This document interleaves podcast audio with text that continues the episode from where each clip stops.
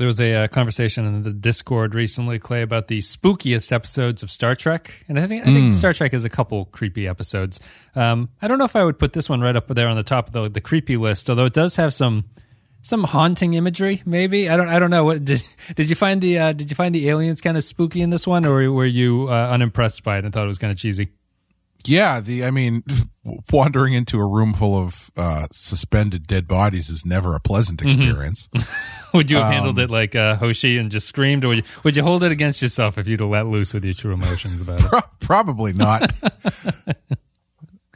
Uh, we're going to be talking about Fight or Flight. It's the second episode of Star Trek Enterprise. So let's take a break and we'll play a quote from the episode, and then we'll be back to break it down. I detected a stellar nursery along our present course. I saw one once through the big lens outside Anchorage. A closer view might alleviate some of the crew's tension. What's the matter? The tension bothering you? Not in the least. Must be great not to let things bother you. No remorse, no guilt. What if they were Vulcans? Think you would have reacted the same way? They weren't Vulcans. I said, what if they were Vulcans? Would you have just left them there? Hanging like slaughtered animals? Don't you think maybe you would have taken them down? Tried to figure out who they were? Made some effort to contact their families? We don't know where they came from. It would be very difficult to locate their families. We didn't even try.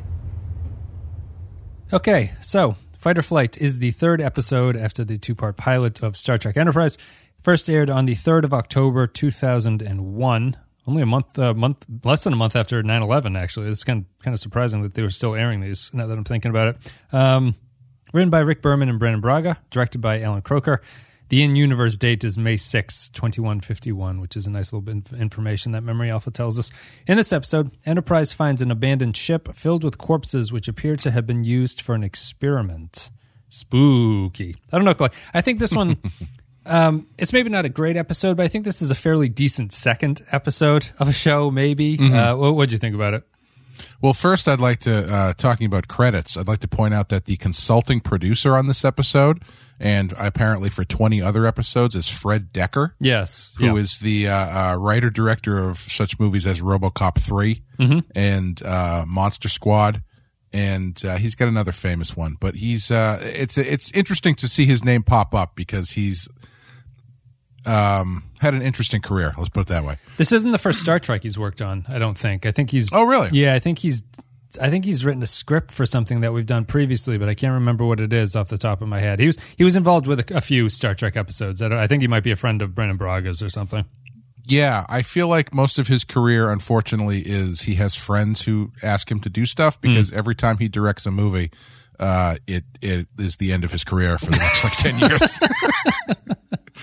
He's Um, best with an editor. He works best with an editor, I guess. sure, uh, but yeah, I you know I actually really liked this episode. Um, I thought it handled uh, firsts, Star Trek firsts, really really well.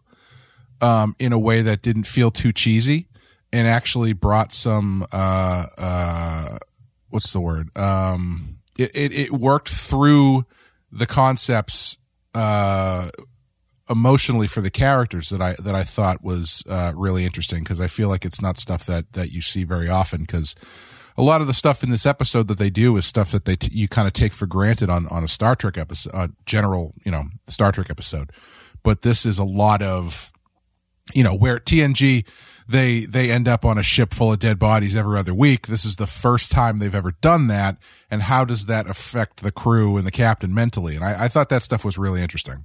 I think they did a good job of um they do a good job of portraying that it's the first for everyone involved like the the Yeah. sort of uncertainty about what they're supposed to do when they don't get an answer to their hails is kind of an interesting little Right. that they spend time on like do we go over or should we just go away like what what's what's the uh what's the sort of standard operating procedure that we're supposed to go through here and I I I think that they I think that this is a pretty good episode for that kind of stuff, like showing how a first contact potentially is not really everything Yeah. that you're expecting is is kind of an interesting idea. And I also my big appreciation, and I was wondering now because we have to compare everything to the new Discovery and Picard shows.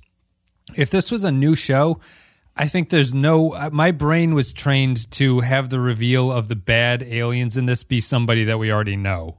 You know what I mean? Sure, sure. And they Yeah. don't do that. We never see them. We never know what they are. Uh, they're just sort of a a one off uh, alien that we've never encountered before. But it was it was nice that they the episode had the guts to not just bring back the Klingons or the Romulans or something and be like, oh, it's it's someone you know. It's it's actually a new alien species in this one. It's funny because I actually thought the opposite of that, where uh, I was thinking if this was now the sh- the ship full of dead people that they find would be a race that we know because they make friends with them at the end. So it would be Oh, like, sure. oh, Yeah. this is this is how they met the Andorians or something. you know? Yes.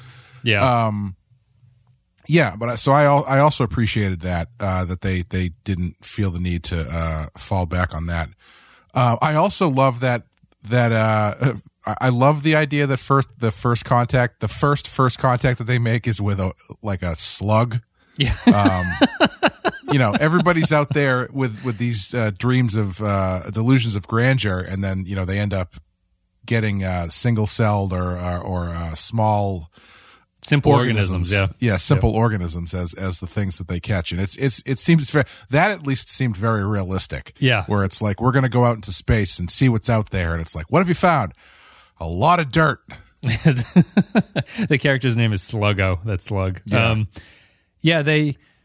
I think that w- another thing it kind of reminded me of was the intro to Star Trek Beyond, where they're all they're all kind of bored by what's going on. like no one, yeah, no one's very excited, and they were expecting big things when they dramatically ended the pilot by saying like, "Take her into that ion storm against the wind, tack into the wind right there, you son of a bitch," and uh, instead of you know great battles or meeting anything interesting they uh, they instead fall into as uh, T'Pol is saying like the statistically more likely outcome is that you don't run into anybody out here. Yeah, and quickly the episode changes where they run into two new alien races but the, ignoring that uh, it's it's nice to just get some a little bit of characterization for people like Trip who are uh, not really happy with the job code that they selected and would rather be the sort of security officer who gets to go down and fight things and rather than tend to the warp engines and stuff like that. But it's it's actually on the character front, one of the strangest things about the episode is that it focuses on Hoshi, I suppose, who is not Yeah. the character that you think the second episode would focus on, but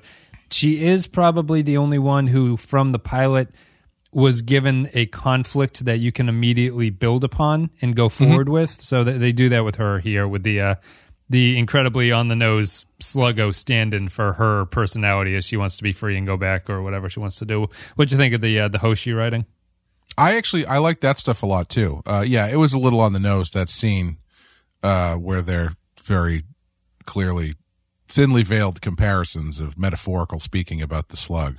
When it's, uh, I'm surprised that they didn't end that scene with with the, uh, the doctor going, "Are we still speaking about the slug?" What's your name know, again? one I'm one sorry. Are you, are you Sluggo? Yeah.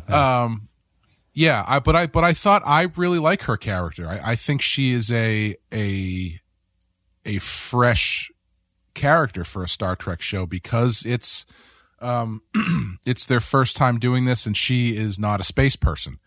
And uh, I thought, yeah, I really like the way that they've the stuff they've done with her so far, and I, I like that she ends up.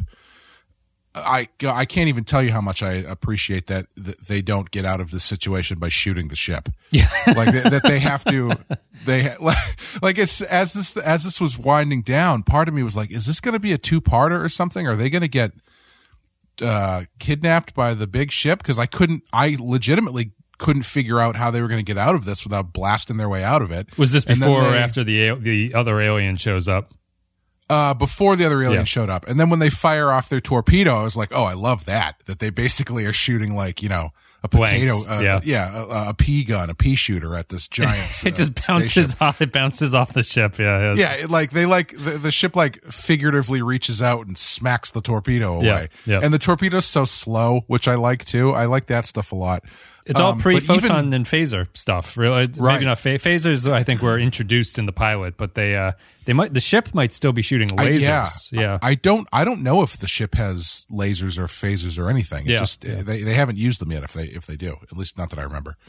Um, but yeah, I uh even I thought the end was really good. Like the the the tension of this ma- massive ship uh, getting ready to to drill into your hull while you're trying to communicate through uh, in a completely unknown language with someone who thinks that you might also be hostile. I thought for a Star Trek plot, I thought that was a fantastic way to go at the end. Um, once they get free, and then it's just like, oh, I the targeting system works. I can hurt them now, and then the other ship blows them up like quickly. Yeah. I didn't like that so much. That was a little. That was a little more what I was expecting. Um, that's a little more new Trekky for me. But the fact that that came at the end of such a great Star Trek uh, ex, uh, resolution to the to the conflict, I thought uh, it was it was fine. Were you getting a um I think we're supposed to get the sense from that whole uh, the ship to ship stuff is that the the alien ships are much more powerful than the Enterprise is the the obviously by deflecting the blast and stuff like that but the the other ship that comes in and saves them also seems much more powerful than they are in the first place and it's kind of a it's kind of an interesting thing that you don't you do run into it in um TNG and DS9 episodes and stuff like that where there's like su- the supremely powerful ship but it's always Hmm. the it's always the focus of the episode how strong Right. that ship is and it's not just a matter of fact of oh there must be other aliens in space who have been doing this for longer than we have so they must have more advanced technology and and that's what this episode kind of treats it by is just like the enterprise is kind of a simple ship that can't do anything and there are more powerful ships out there just kind of milling around that they're going to run into Yeah. Yeah. Um I shooting shoot the the targeting systems coming back and shooting the other ship was like if you saved saved this kid's little brother from a bully. And then as the little kid was walking away he runs back and slaps the bully in the back of the head. Yeah, yeah. and then like runs off. But yeah you know i think i uh the the one thing i might add to the to the end of this is um i also really liked what they were doing with malcolm. And i know his name now because he has something interesting to do at least in this episode he did. Fix the torpedoes um, yeah, but he he's also got a bit of like a uh, he's sort of gun happy, but not in like a freak out way, but just sort of like we need to be able to protect ourselves kind of way. Yeah, he's, so he, he, he does wants to job. bring security officer. Yeah, who's like Yeah. yeah, yeah. he wants to bring the phase rifles or whatever they have, uh, which which is overkill, and he's uh, concerned with the targeting systems and all that kind of stuff, which is fine. I thought that was really interesting as well. But I but I I think I would have liked it if there was some sort of uh, acknowledgement on his part or among everybody that uh, shooting yourself shooting your way out of a situation isn't the only solution Yeah. because the the thing at the end where it's where they they get that parting shot in at the end felt a little bit kind of weird to me where you know it, it was a weird way to have this episode long thing where it's like, ah, we can't get the targeting systems on, and then when they finally do fire it, it doesn't work anyway, and then up, they're now they work. Let's you know poke them in the ass on the way out. It uh, it it felt a little weird. I don't I don't mind it too much because I think that what I think they're maybe consciously doing is that because this is the earliest Star Trek that we have we've ever seen, they haven't quite broken away from this militaristic attitude towards things. Sure, so sure. like it is it is kind of strange if you approach this as a Star Trek show that the first thing they want to do is get their torpedo launching correct. Like that's the the mm. priority that they do in this episode. But they're heading out into the unknown. They haven't really like they don't have a prime directive or anything at this point. So they don't have an operating structure where like the rules of diplomacy are laid out for them. So I think it makes sense that they focus so on this one and in the pilot that this ship is built to be able to at least try to defend itself a lot of the time. And I, I kind of like it. They they never really brought attention to it in the script, but I think it makes sense in terms of like where they stand in the timeline and that they're all still figuring things out. Yeah, I think I think part of what uh, made me like what they were doing with the targeting system stuff was that I was kind of Malcolm was kind of starting to fill that role that I talked about in the last episode. Yeah. about there being a guy who's a little bit more reticent and a little bit more militant. Hoshi does that too here, which is uh, not as militant, but Hoshi is the voice of maybe this is not a good idea kind of thing. Yeah, but I'm I'm talking just as- as far as like there is someone who is more of a, a military minded person Mm-hmm. who's like maybe you know wep- let's use the weapons that kind of thing. Yeah, it's the yeah, who's the guy from Galaxy Quest. Uh, he's like, "Don't touch that. You don't know what that does. The, the uh, don't don't you can't breathe. You don't know what the air is like. Yeah, that kind of guy. yeah. But but yeah, so someone who's a little bit more on edge and, and, and more ready to pull a gun because they don't they don't know what they're up against. Uh, I don't know if that's going to continue with him. This might just be a one off. Uh, in Where which he's learned his lesson from this yeah, episode. in which case I look forward to forgetting his name 'cause- as he fades into the background. Um, but yeah, I, I for this episode at least, I liked that conflict that they were playing with of of uh, you know, um, are we are we underprepared? It, it, are is is lack of weapon superiority going to be an issue? Is that something that's going to get us, uh, you know, get us in trouble? Or are there other things that are there more peaceful means of of dealing with situations that are actually uh, a, a benefit we didn't quite realize we had? Yeah, yeah. I think I think for a second episode where the, the plot is relatively it's a it's a fairly simple straight ahead plot about what goes on here. They find the ship, they leave, then they determine that that was the wrong thing to do, go back and they fight the aliens and then they survive and make a friend.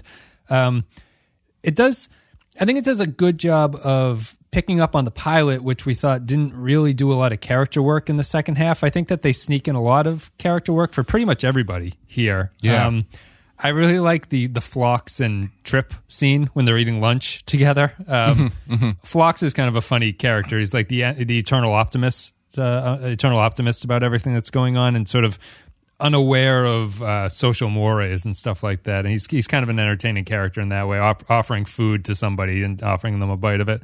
Um, and I think that the Hoshi stuff is good. She gets a lot. Mayweather doesn't really have a lot to do. Reed, as you were saying, gets a lot to do. Um, Archer and Trip get a decent amount to do, and I think that the the crux of the character work is the continuing strife between the Vulcan sort of way, the Vulcan operating procedure, and what uh, Archer is trying to learn as the way that the Federation or the humans want to go about doing things.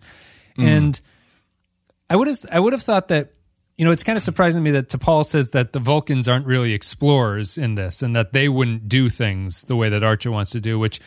I think on the like if you had just told me that it strikes me as strange and probably wrong for the Vulcans, but the more I think about it, the more I think it actually makes sense that they would not insert themselves into situations where they're not sure that the outcome is going to be worth it for them. Mm-hmm, and mm-hmm. I, I, I like that they continue to carry over this Vulcan strife with the humans, and that it felt very.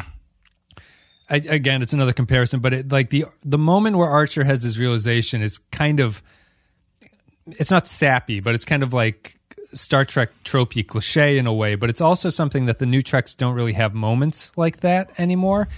And it's nice to have that dinner scene where he's clearly distracted by the fact that he left behind all those people and he's not going to go back and fix it. And him going back is showing the illogic of the humans that the Vulcans don't like, but it also is the thing that sort of makes for a better uh, turn of events at the end. So it's it's another one of those Vulcan human situations, which I, I like, and I think that the series does well. Yeah, I really like that dinner scene quite a bit actually. Um, that in the in the the scene that follows it where they do decide to go back, um, because you've got Archer in the middle who is who is conflicted o- over what he's just seen and witnessed, and then you've got uh, you know the horrors of what he's he's just witnessed, and then on one side you've got Trip, who's uh, you know kind of wide eyed and and sad that he missed the adventure of it. But Yeah. on the other hand, you've got uh, T'Pol who's like, "See, I told you you shouldn't have gone through that door. Yeah. You know, there's a reason. there's a reason why we don't do this stuff." And he has to kind of synthesize both of those those you know uh, uh, point of view, points of view on on this kind of thing and and figure out what the right the right thing to do was or is. And the uh, the following scene when they do suit up to go back, I really liked it for some reason because it it uh, like I was saying, it does take this Star Trek thing that you take for granted of sending an away team down to go do something, and he actually talks through his reasoning of why he's sending everybody and who he's sending. This is the scene where he's sort of circling them as they're getting their suits on, right? Is that the Yeah. that scene? Yeah, yeah. Yeah, instead of instead of just arbitrarily saying like uh, Bones, uh, you and Spock head down with with Sulu and blah blah blah blah blah. It's like no, he's actually this is the first time they've ever done this, and so he's speaking aloud his his rationale as to why he's sending everybody on the main cast down to fix things, and it makes sense too Yeah, because you know yeah. like what he's saying makes total sense. To, you know, given their jobs and given what they because they didn't go there with a plan the first time, Right. You know, this time they've got a plan and they are uh, bringing the people they need to do what he thinks they need to do.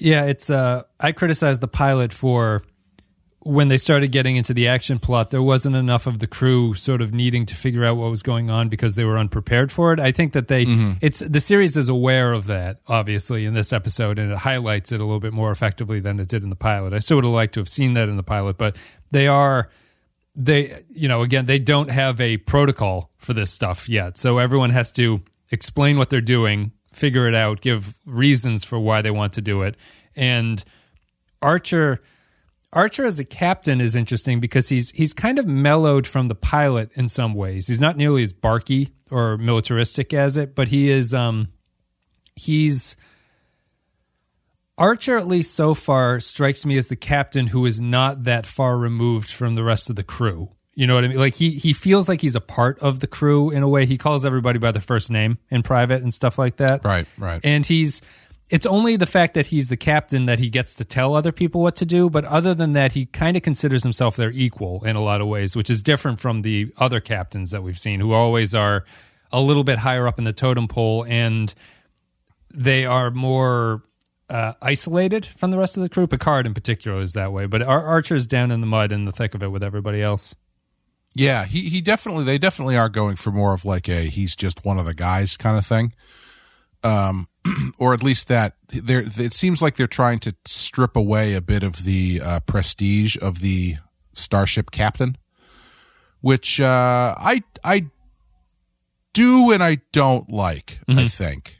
I cuz I still have this still doesn't feel like Star Trek to me in a lot of ways.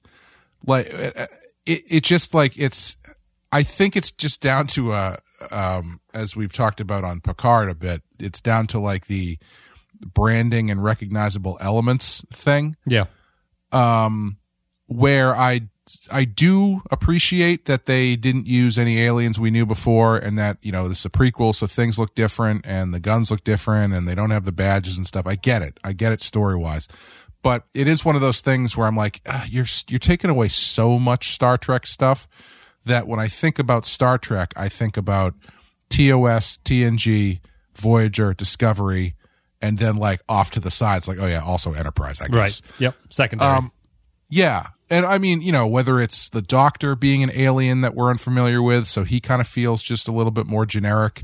Um, or the phasers. I don't like the phasers. They feel like toys. they look like Halo guns to me. Yeah. Yeah. Yeah, they they feel really plasticky and and uh, I'm not a huge fan of them. Um, but yeah, it's it's that kind of thing where it's like I I appreciate what they're doing and I think they're doing a good job with it so far.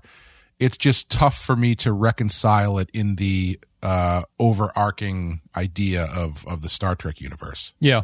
Do you think some of that might just be the fact that it's a new series and it's kind of Probably. like, yeah. Yeah, I mean, uh, obviously, more recognizable stuff is going to come as they, you know, get out there and meet more people. Yeah.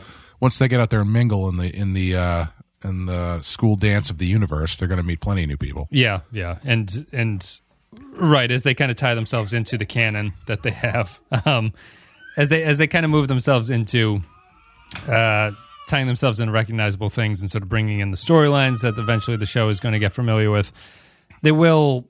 It will seem a little bit more familiar. You can hear the kids in the background. You, get the uh, it will seem a little bit more familiar at that point, I'd assume. But it's also you're still in that early portion of like you're not really sure what's a character beat and what's just kind of a character doing something in this episode. Right, At this point, right. you're like, well, is this I- is this out of character or not? I can't tell.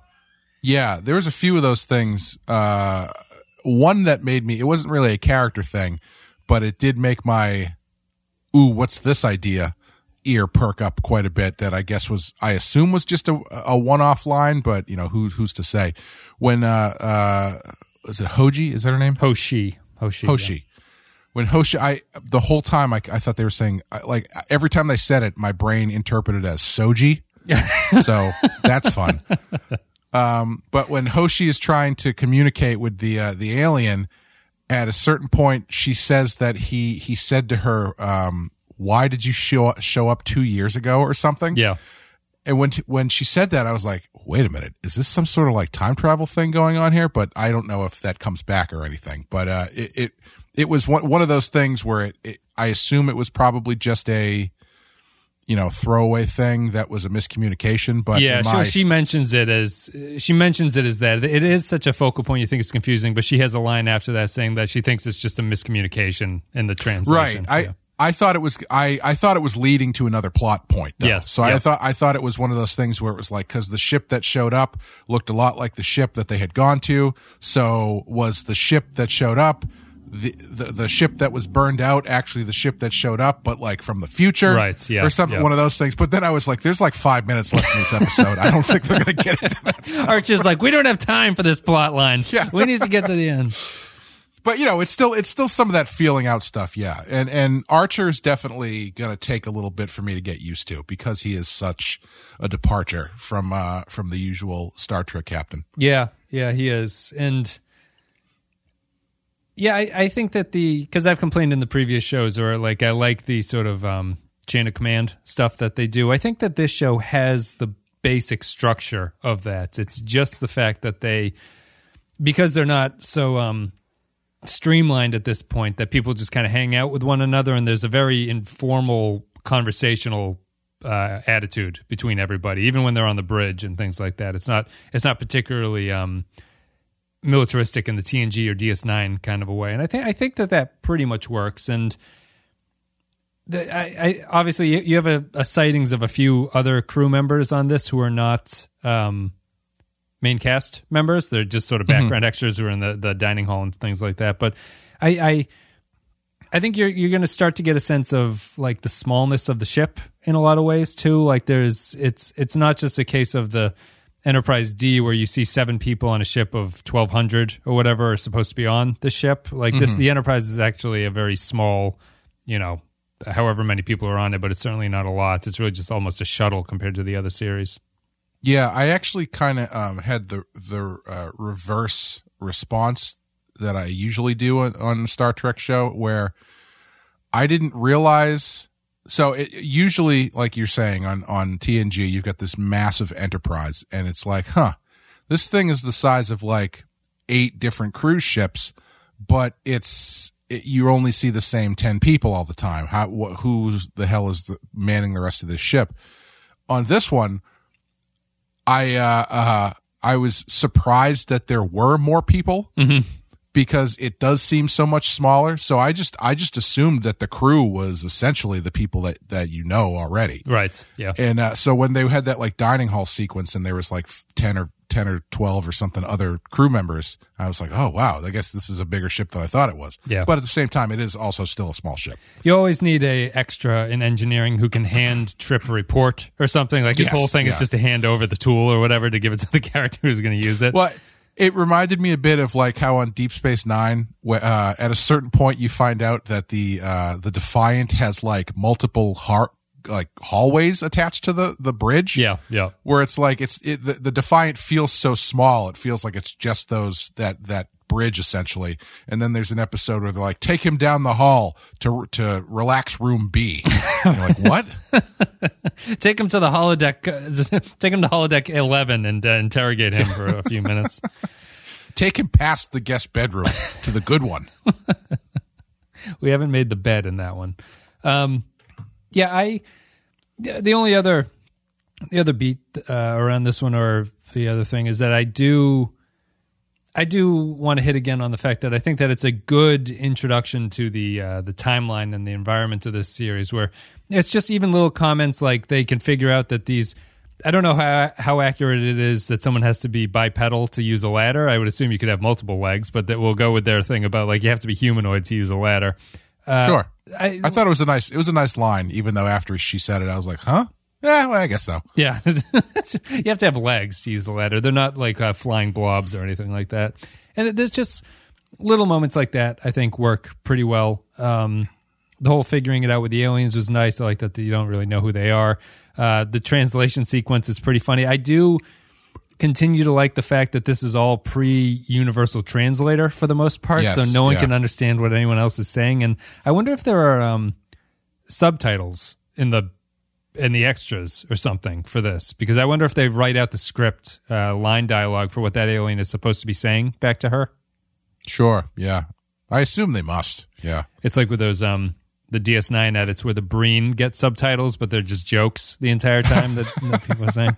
Um, yeah. Anything else you want to talk about Fight or Flight, or are you pretty much done with it?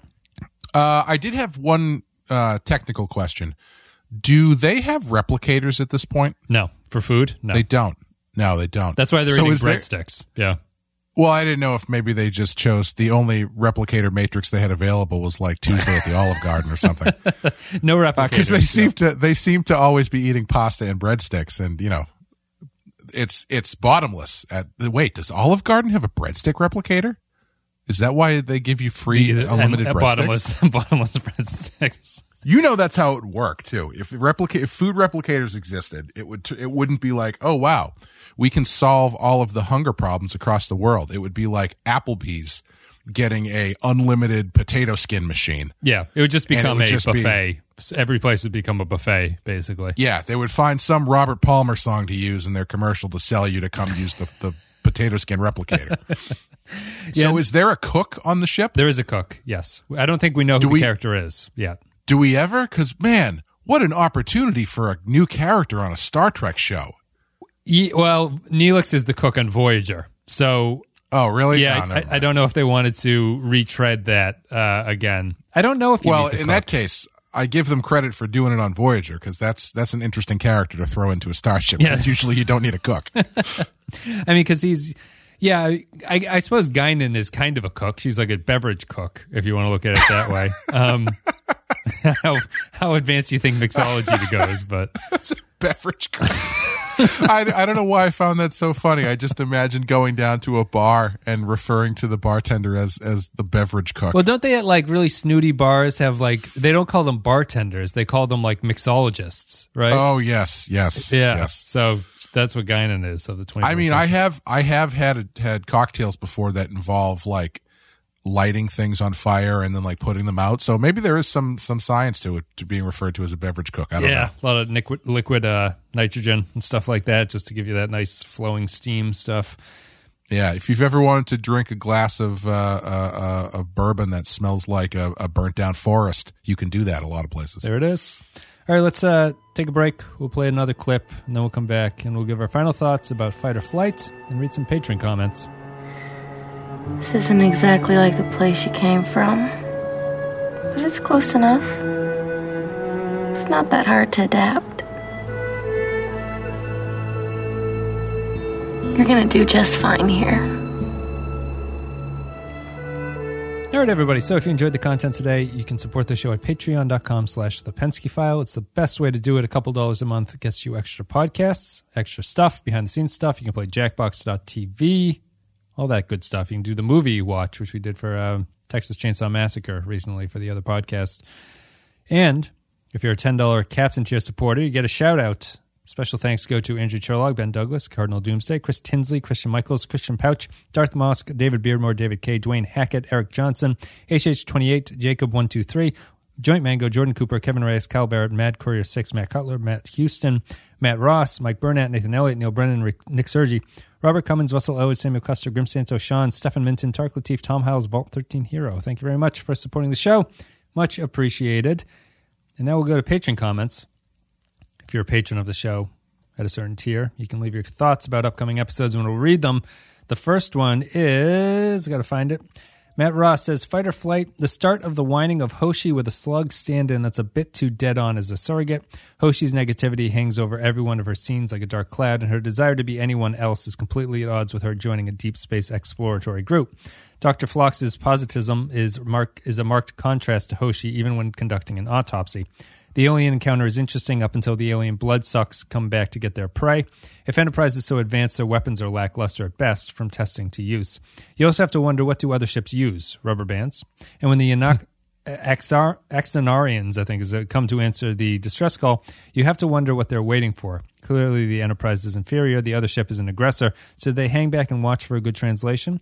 Hoshi steels herself to continue and freeze the slug, but this is a trait that carries through most of the first season. It's a bit ridiculous. Nick Sergi says, I love the moment when Archer checks up on Reed and Mayweather and by sliding down the staircase. Just something about that is something that only Bakula could have done. I always, I always feel like I'm mispronouncing Scott Bakula's name for some reason. It's like too similar to Dracula or something. I, I always feel like it's wrong. This episode is a very good. Well, if you say it backwards, it's actually Alubucard. Al, Alub cab, Alucab, Alucab. It's like uh, Like that, like that Genesis album. it's um, well, I think it's Alu Alucard, right? Is Dracula backwards because it's Yes, uh, yeah. yeah. Wait, is that from a movie or is that just common knowledge? I know it from Castlevania. Uh, it, I, I think it appeared originally in a movie, like way, way back. Okay. And, and do you know what the context for it? Was a character named Alucard or was it Dracula in disguise just called himself Alucard? Yeah, I think it was. If I remember correctly, I think there was an old one of the old Dracula movies featured Dracula in disguise as Alucard. Which I mean, it's one of the. I mean, if you, it's if no one's ever done it before, it's actually pretty. Yes, fun, it's a but- great idea. It- he's he's Yeah. lucky his name his name actually sounds better backwards, I think. Alucard is kind of a cool name compared to Dracula. I don't know if they. I don't know if they've ever uh, in Dracula canon had him refer to himself as Doctor Acula though, which I always liked. This episode is a very good episode, following in the tradition of pulling back a bit after a big pilot episode and focusing on the crew and keeping it small and intimate. However, when the hostile alien showed up at the end, it accentuates how little this crew knows what they are in for. I don't know. This episode might not be amazing, but it's good. Point Extra G says, not an amazing episode by any means, and really it's fairly average, but I think it's exactly what the show needed here a story that isn't plot heavy and gives us some time to know the characters. Not every episode needs to be huge with crazy stakes. Neil Brennan says, I like the Hoshi stuff, like the Vulcan tensions, but it's all a little bit workmanlike, isn't it? If you were recasting now, surely the British guy would have been the first to get the axe, or as we cor- say correctly over here, the axe with an E. Um, I, I, um, I always my my memory, as I said in the uh, the first episode, Clay, is that I watched the first episode, the first season of Enterprise, and I didn't continue after that. Um, but Neil's comment here kind of reminds me what I felt when I finished the first season of Enterprise. I think a good way to describe it would have been workmanlike. That wouldn't have been the word that I chose, but that's what Neil has kind of triggered in me. It always felt competent, but it never really inspired me to continue after the first season. Um, I'm actually more impressed with this episode now on rewatch than I was the first time, I think. And I don't know if that's just because I'm paying attention for the podcast or something like that. But did you find it workmanlike, or do you think it's a uh, just a matter of settling into the series? Well, what's funny actually, well, not not to use any humor with a U, whom, whom war? humor, humor, humor is where you where you keep all your funniest clothes. um, I actually had the re uh, reverse response to this, where I was expecting a lot more of a workmanlike show, and I was not expecting them to to dip into some of these start the the interesting uh, firsts and and thought processes behind some of these Star Trek tropes. Um, so it kind of caught me off guard. I don't know. Obviously, there's only so many times you can do that. So I'm assuming it's probably going to get a little bit more workmanlike. But I that has always kind of been my um, preconceived notion of the show, like how I thought Deep Space Nine was just like uh, diplomacy all the time. I always thought of this show as just like this is the show we put out because we have to keep the IP going or something. You know what I mean? Yeah.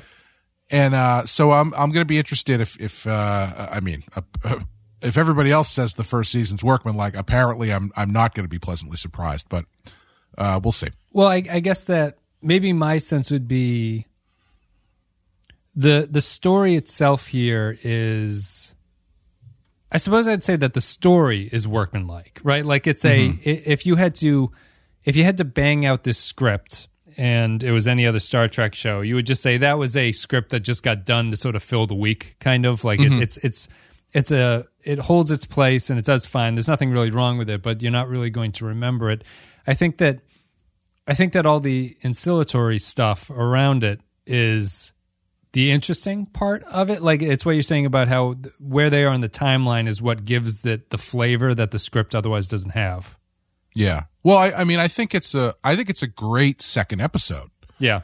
It's uh, cause I mean, like, what, what would you want them to do at this point? You don't know any, who any of these characters are. Uh, they, you, they have no relationships with any other alien species except for the Vulcans, really. Yeah. Um, and it's like, are you going to jump into, uh, drop them into the middle of the temporal Cold War on episode two? They brought it up. No. Clay. I want to go back. To, I want to see what this guy's. I want Archer to have some kung fu with that shadow guy. Basically, is what I want. Yeah, you know what I mean. It's like I, it's just uh, for for a show that is unproven at this point in a very specific uh, time of the uh, time period of canon, uh, with a brand new cast and brand new characters. I think they they told a really good story. Yeah. Yeah. I um I would continue to think that I think Enterprise's production seems the most uh sure of itself out of all the shows at this point really. Like Yeah. the they they definitely know what they want to do and the characters know how they want to act and things like that. It doesn't you don't have any sort of goofy moments like Encounter at Farpoint or uh Caretaker or Void or Emissary or anything like that. Yeah, it definitely does feel like it's it's a, a very solid, solidly visualized show for uh, for you know us overall. Yeah. Kyle Barrett with the last comment says Fight or Flight, a rightfully slower ep- second episode that draws focus on this new crew and why the work in the prequels and why they work in the prequel setting, and the show once again justifying its nature. All the character traits on display are more heightened than they ultimately become as some kind of characterization shorthand, but it works. At the end of the episode, we further understand Hoshi as well as Phlox and Reed. The plot may be a little bit, little bit simple, with the bad guys using Kelpien-looking aliens as Viagra factories, but I enjoy these early missions showing how alien and scary space can be. I like Hoshi in the episode, but it's only a couple of moments near the end where they push it too far, and it's only a couple of uh, moments toward the ends where towards the end where they push it too far. But she never acts like an absolute uh, banana. And yes, we get it. Hoshi is the slug. Overall, Is a that solid is that second episode. Is that banana with an e at the end? we're we're bridging the divide between it's sometimes communicating with the British listeners is like Hoshi at the end of this episode talking to that fish face guy where no one can really understand what's going on. Um, lorry, what's a lorry? And and don't don't you dare say pants in front of a British person; they'll turn bright red and become very embarrassed. Um, I don't understand why that is. Pant, pants is me. underwear in Britain. Oh, really? So if you say So take your trousers? yeah, you have to say trousers or slacks. I'm assuming maybe they say slacks, but trousers seems likely. Yeah, Trousers to tr- trousers go on top of pants. pants Mm-hmm. to cover your fanny. That's right. Which, which no, but I understand. I know what it means. your your fanny and your arse. yeah, Um, I see. Yes. So that's it for fighter.